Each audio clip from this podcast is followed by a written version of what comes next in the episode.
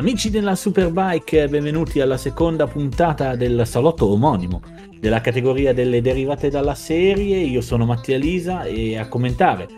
prima, il primo weekend di gare avvenuto sul circuito di Aragon c'è Riccardo Orsini. Ciao Riccardo. Ciao Mattia, ciao a tutti. Prima, prima, gara che primo weekend di gare, ricordando che la Superbike la Supersport e la Supersport 300 ved- vedono più di una gara a weekend, nel caso della Superbike 3, nel caso della Supersport e la Supersport 300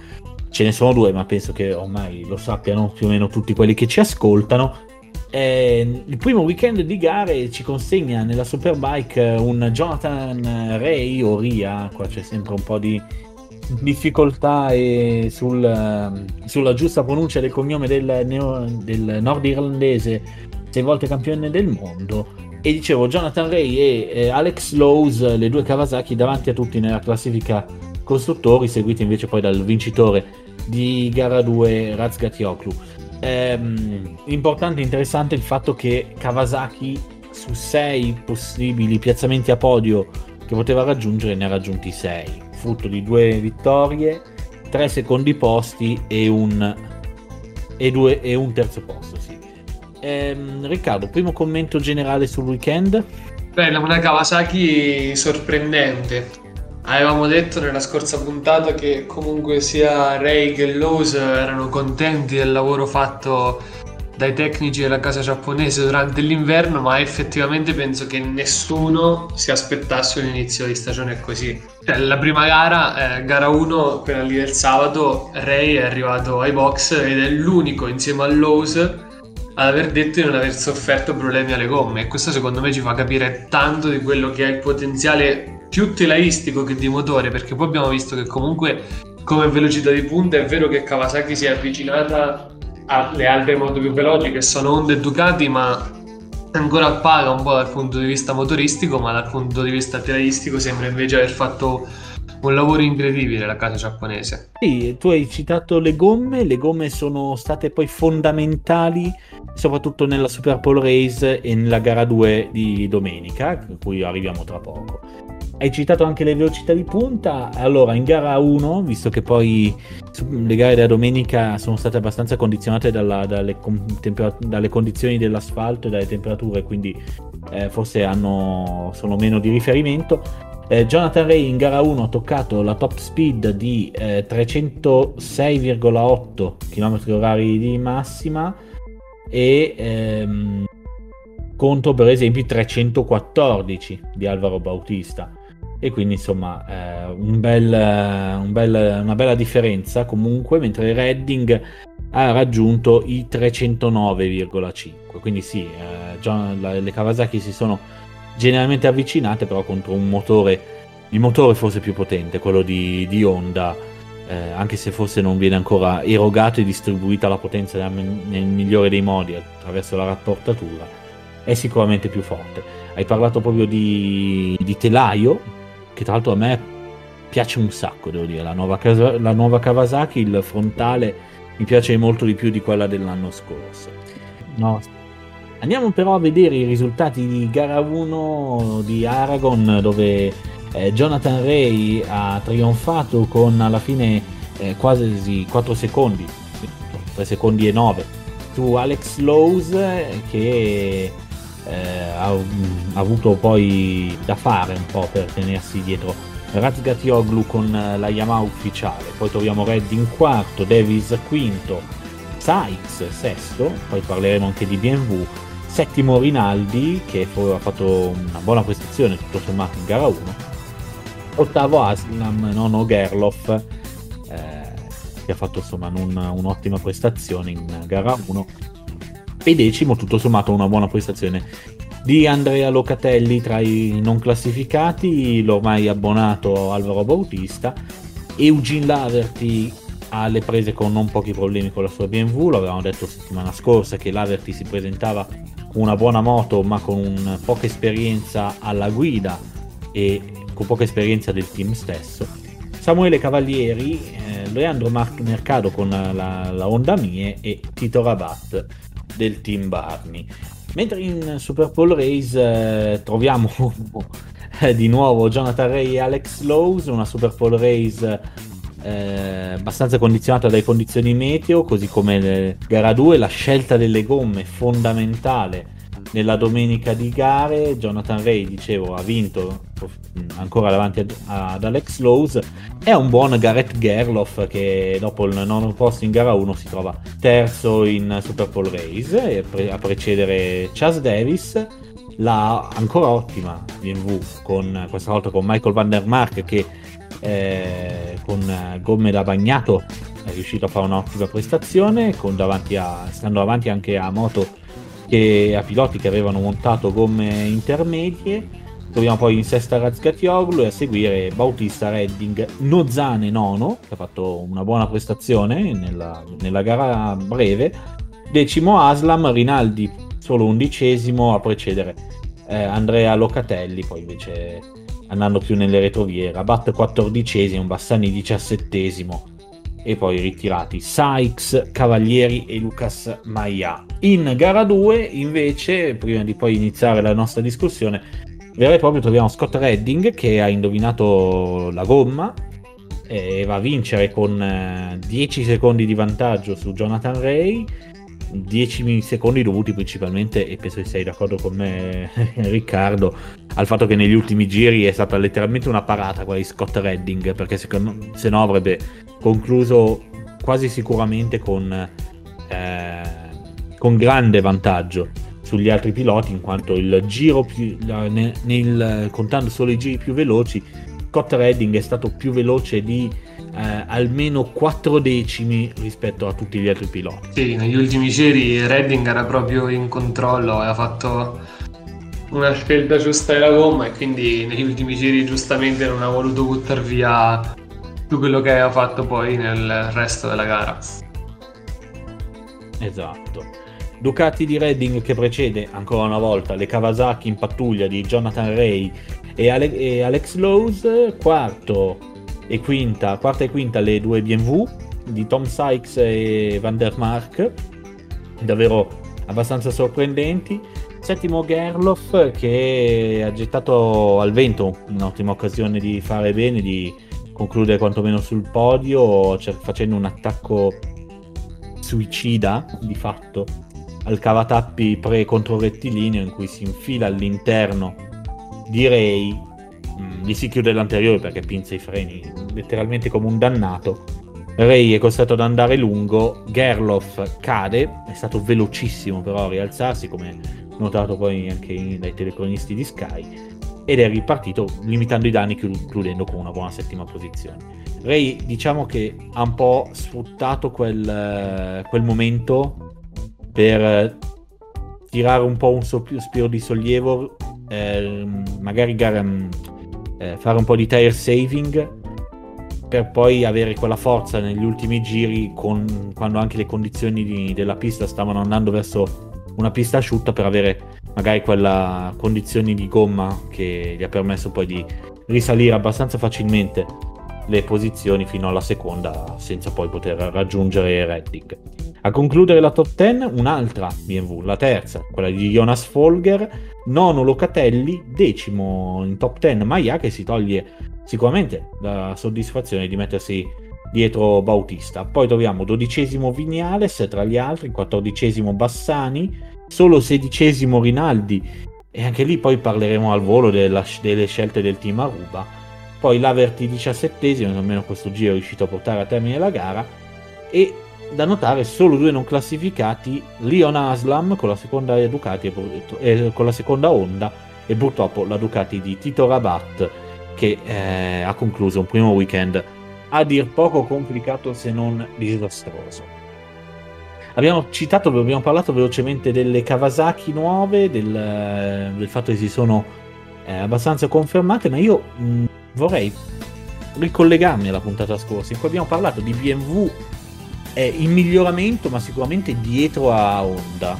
Questo weekend ci ha più o meno sbattuto in faccia una realtà molto diversa. È una realtà che eh, secondo te può rimanere, confermarsi anche già nel prossimo weekend di, dell'Estoril e poi ancora dopo a Misano o eh, è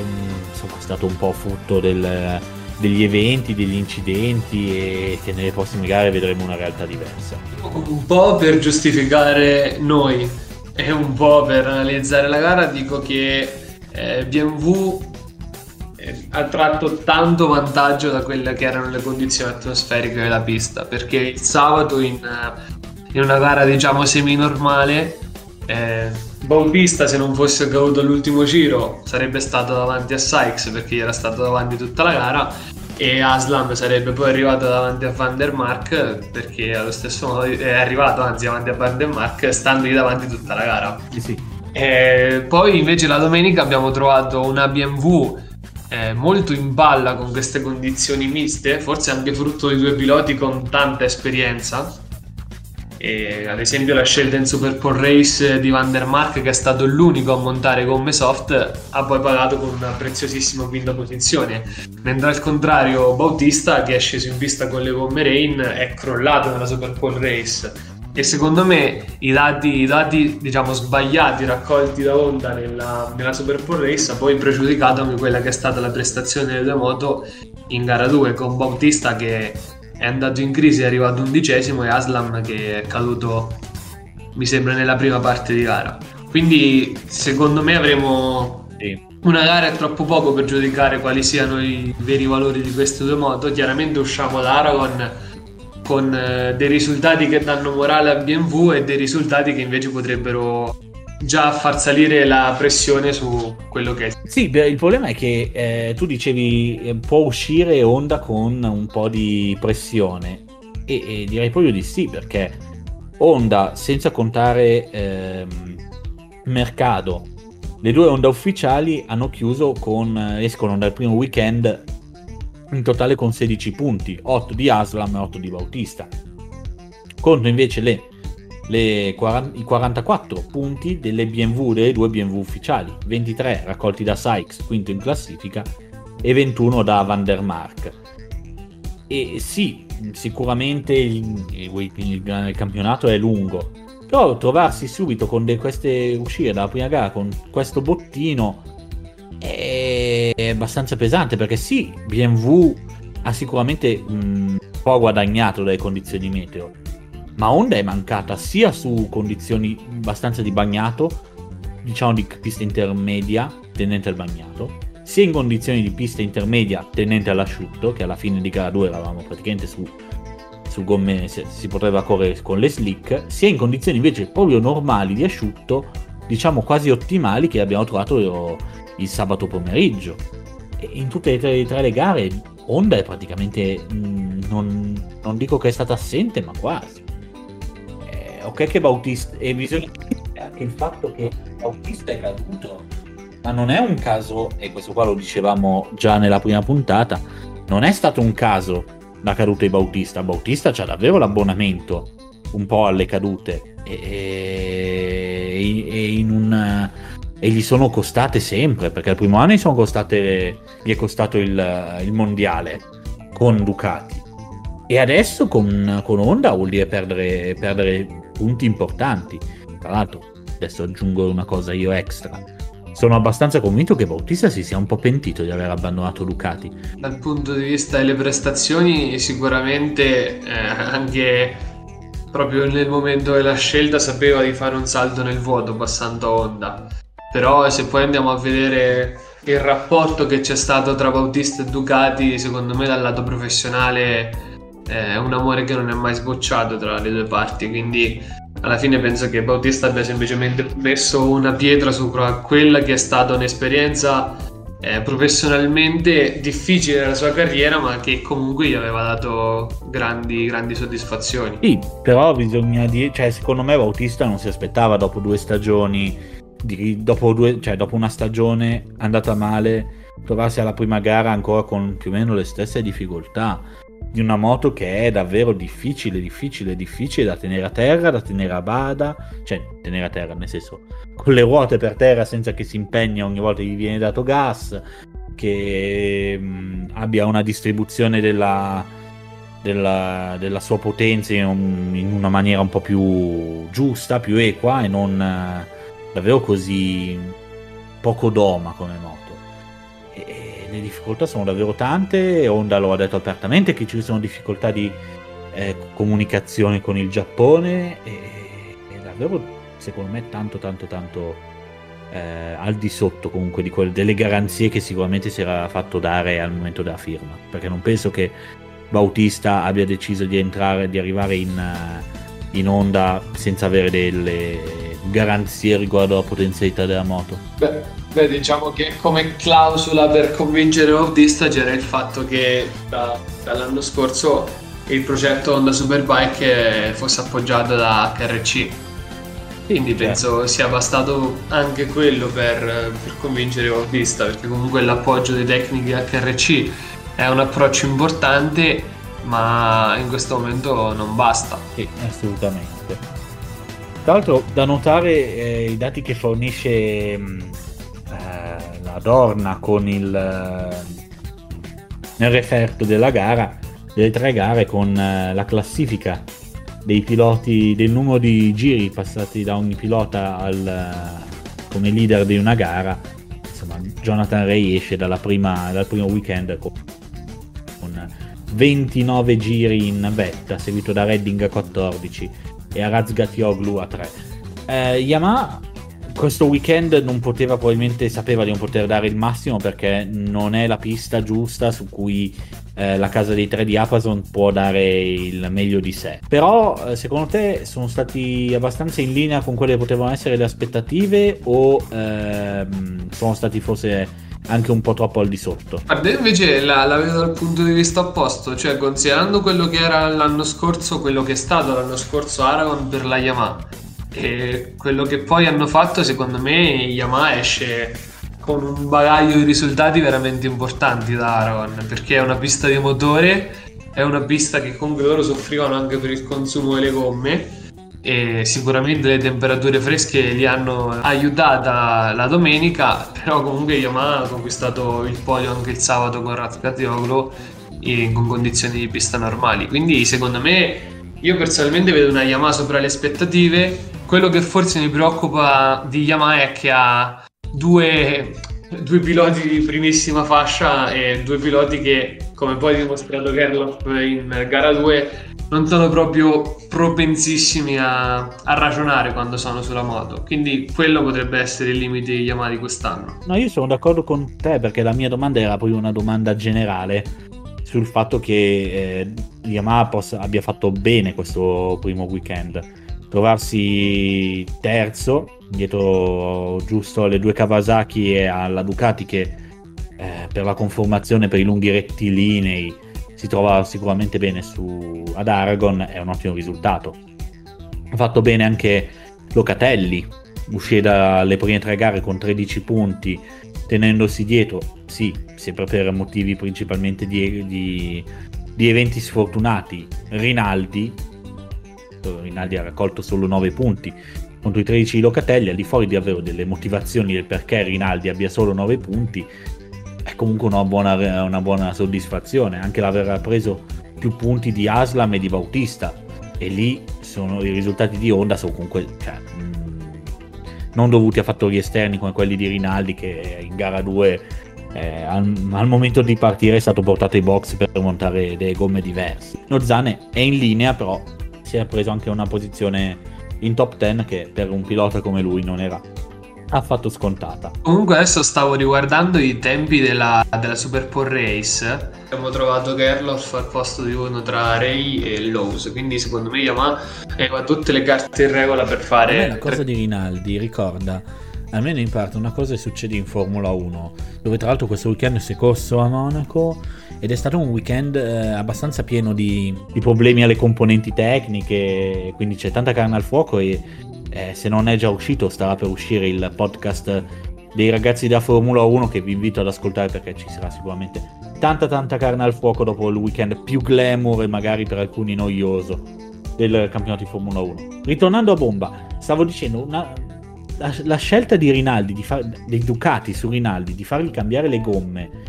dopo il giro di ricognizione mi è sembrata davvero una di quelle strategie un po' inspiegabili che l'Alfa Romeo fa ad Antonio Giovinazzi in Formula 1, che spesso si ritrova. Eh, sembra davvero quasi eh, voluto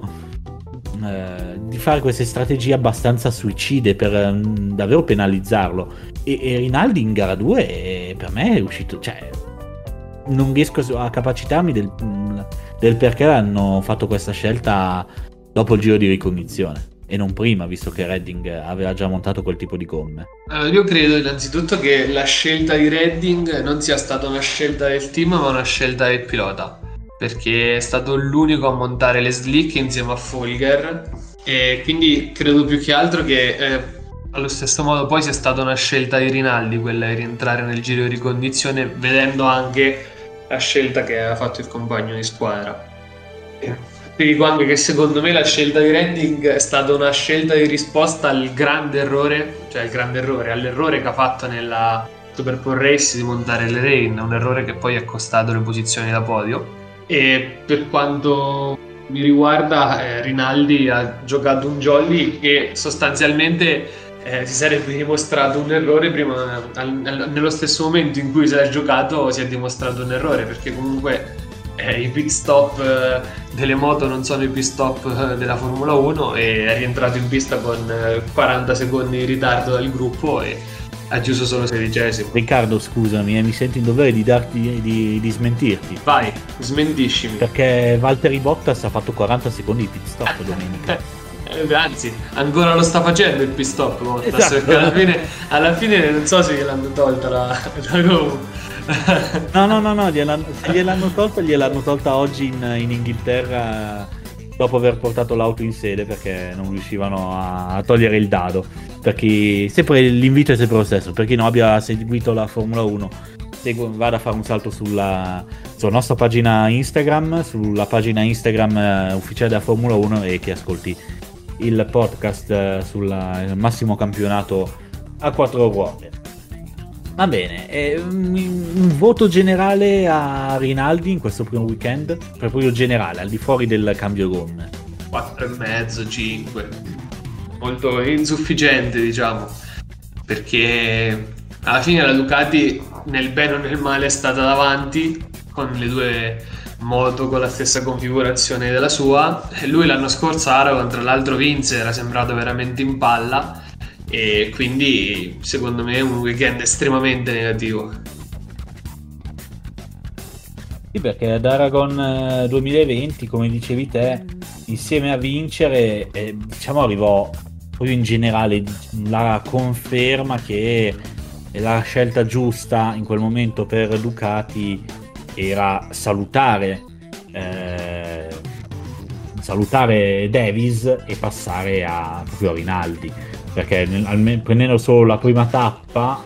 di Aragon Davis ha raggiunto un secondo, un quinto e un altro secondo posto però con abbastanza difficoltà comunque, abbastanza mi ricordo eh, grazie alla fortuna e un quarto ottavo e un quinto posto di Rinaldi. Nella seconda tappa Davis fece un terzo, un quinto e un ritiro mentre Rinaldi diciamo sbocciò definitivamente facendo una vittoria, un terzo posto e un secondo posto. E Davis arriva fino ad allora a, un, a una stagione abbastanza deludente. Quindi in quel momento c'è stata diciamo la, conf- mm, la definitiva conferma di Rinaldi come talento di rampa di lancio. Da questo weekend invece uno potrebbe anche iniziare a dire Ducati forse se, tra poco potrebbe pentirsi se i risultati rimangono questi perché Davis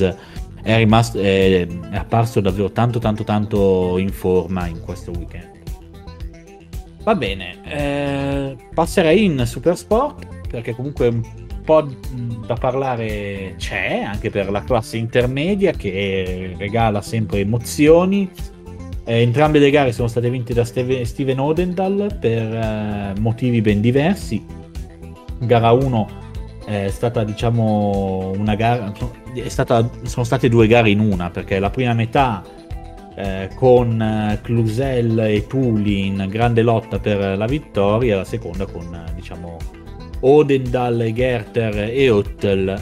in lotta poi per anche loro per la vittoria con poi Odendal che è stato capace grazie soprattutto alla grande rapportatura e potenza della eh, Yamaha R6 di, di, del team Evan Bros di insomma prend- mettere un bel po' di distacco su Egerter e Oettel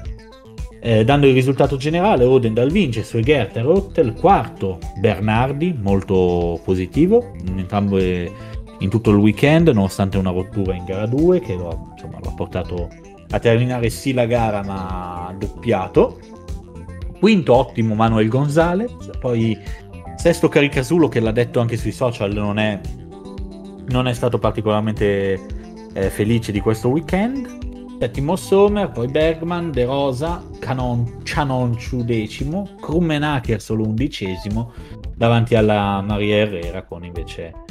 eh, Michel Fabrizio quattordicesimo. Tra i non classificati insieme a Clusel e Tuli troviamo Fuligni, Alcoba, Pizzoli, Gradinger, Montella e Takala, che manco mi ricordavo avesse preso parte alla gara, onestamente. Eh, Tuli, tra l'altro poi non ha potuto proseguire il weekend, è rimasto, insomma, subito un po', un po' di danni dal, da quel folle tentativo di sorpasso su Clusel nel secondo rettilineo del circuito che ha davvero messo in difficoltà e a rischio entrambi i piloti. Non ha preso parte alla seconda gara, la seconda gara è stata vinta da Odendal, seguito da un ottimo De Rosa che nelle ultime fasi di gara ha approfittato del calo abbastanza evidente di, di Clusel, poi quarto Sommer, quinto Egerter, solo sesto Bergman che anche lui è andato in crisi dopo buona parte di gara condotta in solitaria, settimo Alcova, anche lui in crisi, ottavo Takala, poi nono Krummenacher, decimo Endra Pratama e poi Manfredi, eh, Gonzalez undicesimo, la Herrera tredicesima, Cianonciu quattordicesimo, eh, Fulini diciassettesimo, Caricasulo caduto, terminato poi diciottesimo, Michel Fabrizio, anche lui ultimo, ventunesima posizione tra i caduti eh, Montella, Pizzoli, Bernardi e proprio Oettel. Tra l'altro, eh, Oettel e Caricasulo caduti tra l'altro prima, nella prima curva con gomma fredda, gomma intermedia, con condizioni abbastanza difficili. Anche qua, commento veloce di te, Riccardo. Il commento che faccio è che Evan Bros in un modo o nell'altro deve essere in testa al mondiale Supersport. Eh, sono tre anni che ormai loro hanno un pilota davanti quest'anno probabilmente non sono sembrano avere la, la, forza dimostrata nel 2019 ma nel, nel 2020 ma Odendal ha fatto delle gare secondo me intelligentissime perché diciamo che non forzava quasi nulla arrivava sul rettilineo principale e grazie al motore della Yamaha R3 del team Evan Bros poi riusciva a fare davanti l'ultima curva quindi secondo me la gestione di gara di Odendal è stata veramente veramente intelligente eh, onestamente mi dispiace per, per Clusel perché è un pilota che è martoriato dalla sfortuna. Anche l'anno scorso si giocava il mondiale per poi quanto, per quanto si potesse giocare il mondiale. Comunque era lì in lotta per la seconda posizione nel mondiale ed è stato centrato De Rosa subito un infortunio che ha fatto terminare la stagione quest'anno che sembra essere il vero candidato per il titolo nelle prime due gare. Uno è caduto nell'altra è partito ultimo. Ha fatto una super rimondone è arrivato terzo però diciamo che la sfortuna non sembra sembra anzi vederci benissimo con lui. Poi l'hai detto te la delusione per me della, della settimana è, è carica solo perché con la stessa moto di Clusel è in realtà distantissimo al francese. E sapendo quanto tu eh, sia tra virgolette tifoso comunque apprezzi Caricasulo su Caricasulo un commento lo vorrei lasciare a te. Su Caricasulo secondo me paga con due motivi principalmente. Il primo il dover riapprocciarsi comunque con un, uno stile di guida diverso. Perché se tu arrivi secondo in Super Sport mm, perdendo tra l'altro il mondiale di poco nel 2019 arrivi in Superbike nel team satellite Yamaha, che comunque teoricamente se entri lì dentro sei abbastanza sicuro di avere un buon percorso. E che anche nel caso in cui il tuo percorso dentro, GM, eh, dentro GRT dovrebbe, dovesse terminare, ti aspetti comunque di trovare una sella in un, un qualsiasi altro team, visto che ce ne sono tanti in Superbike, do, diciamo dimentichi, abbandoni quelle, tutte quelle anche solo stile di guida, stile di prendere le curve così della Supersport. Lui dopo un anno si ritrova lì e quindi secondo me la prima cosa è sì, la second- il grande problema a livello tecnico è quello, il dover riprendere la mano con una categoria in cui non, non ti aspetti, mettendomi nei suoi panni, non ti aspetti di ritornarci e che quindi insomma devi abbastanza eh, riprendere le misure. A, diffico- invece, a livello invece secondo me più psicologico, che sicuramente ha influito, è il, l'essere dopo un solo anno di Superbike sì, non assolutamente impressionante, particolarmente buono, per colpa anche delle ottime prestazioni di Gerloff, trovarsi di nuovo in Supersport è davvero un brutto colpo. Però, se dobbiamo fare la caccia al peggiore, secondo me, rimanendo in casa Yamaha, bisogna non andare tanto da Caricasulo, che è stato, va detto, sfortunato in gara 2, così come è stato sfortunato Rüttel a cadere nella prima curva, ma secondo me uno dei grandi delusioni, secondo me la più grande è, è Krummenacher, che corre con una Yamaha che conosce, perché ci ha vinto un mondiale con Evan Bros. Sì, il team non è dei migliori, però lui è un grande pilota, la moto è la migliore da Super Sport, perché è sicuramente superiore alla Kawasaki ZX6R, e si ritrova undicesimo e quello secondo me è il grande, grande, grande eh, deluso di questo weekend. Anche perché anche in Super Bowl è caduto, quindi cioè, è stato un weekend che non, è, che non, mai, non lo ha mai visto essere neanche minimamente in palla. Cioè, nelle gare era inesistente.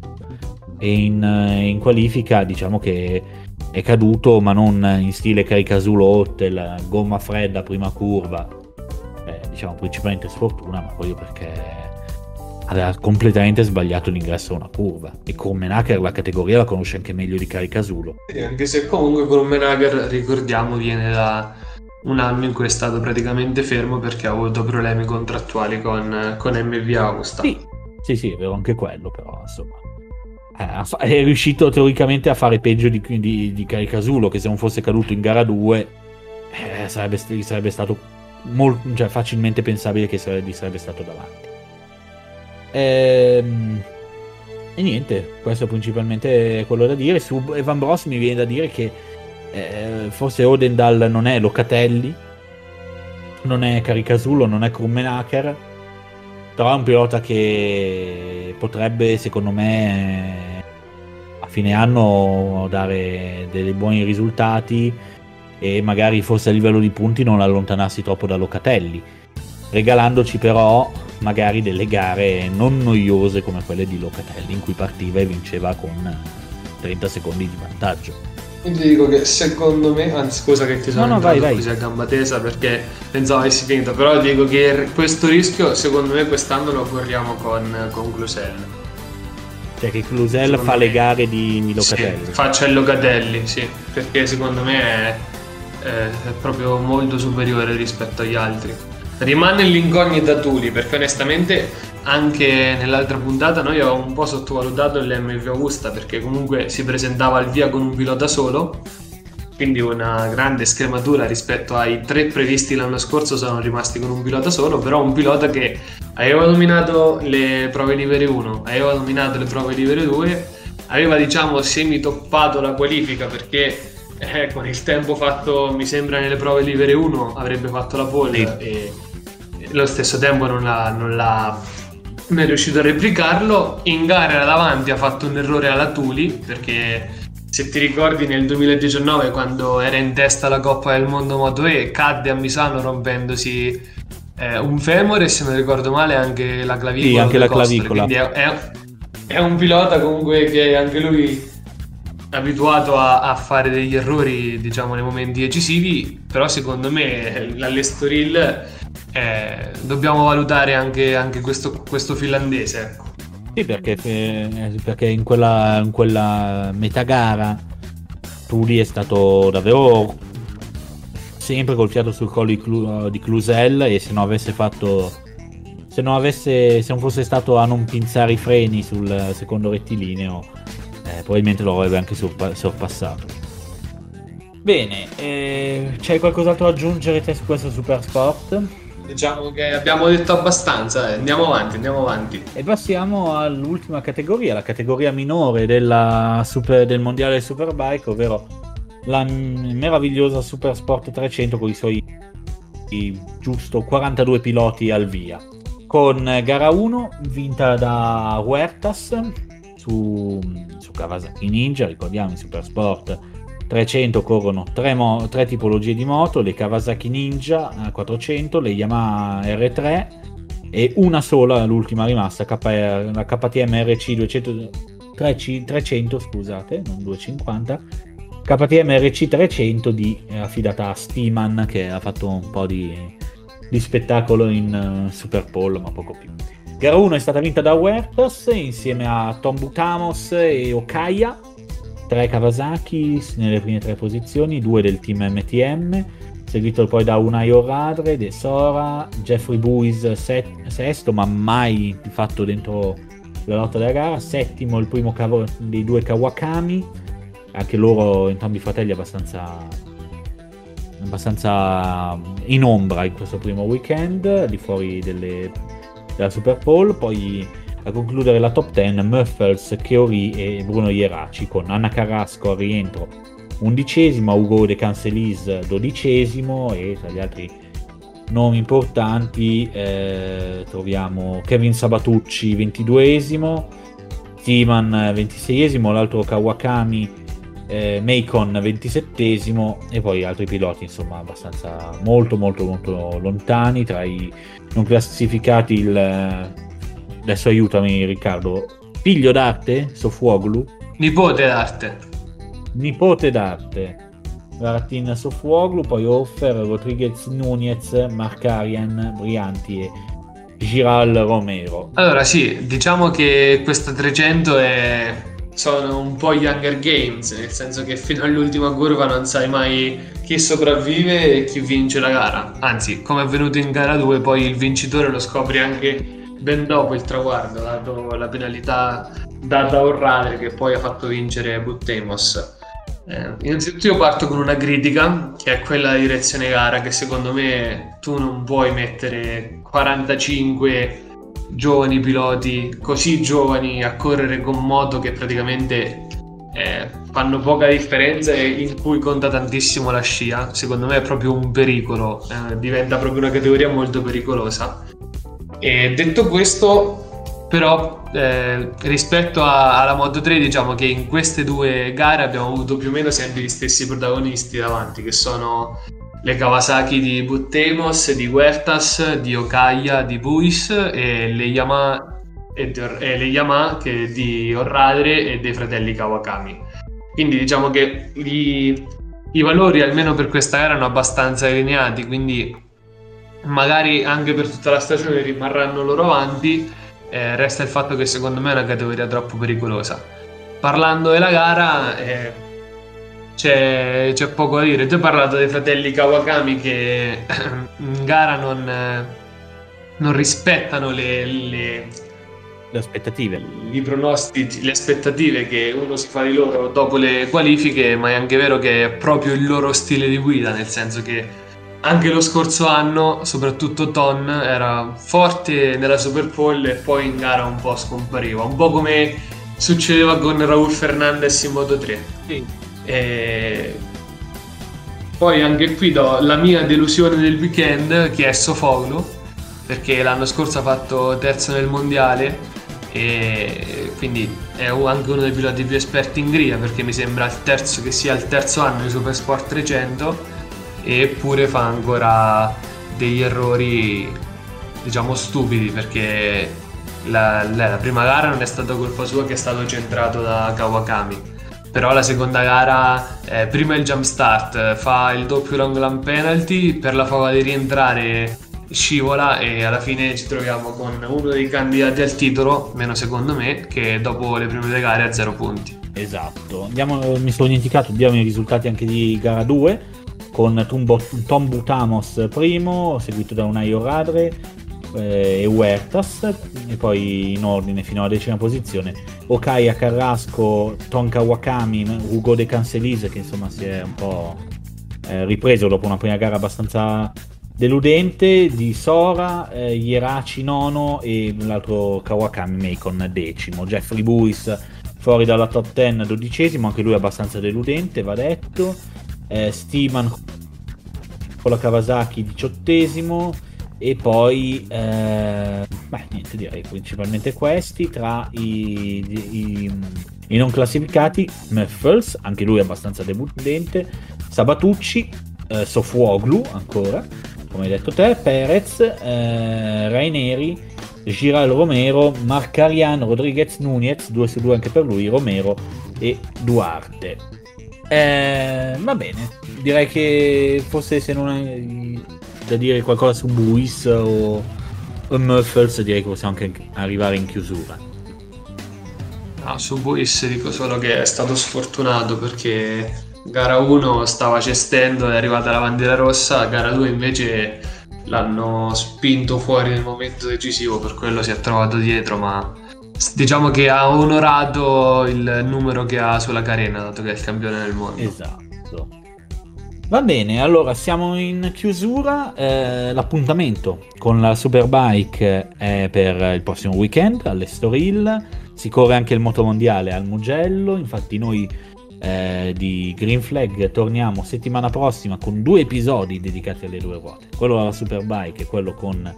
per la MotoGP. Ringrazio Riccardo Orsini per essere stato qua e aver dato la sua grande competenza e conoscenza della Supersport 300 in primis. Grazie mille Mattia, ciao a tutti. E l'appuntamento, ve l'abbiamo detto, è per settimana prossima con uh, il salotto della Superbike e della MotoGP. Vi ricordo ancora una volta di seguire anche la puntata sulla Formula 1 e niente, non mi resta che salutarvi. Buon proseguimento con Green Flag.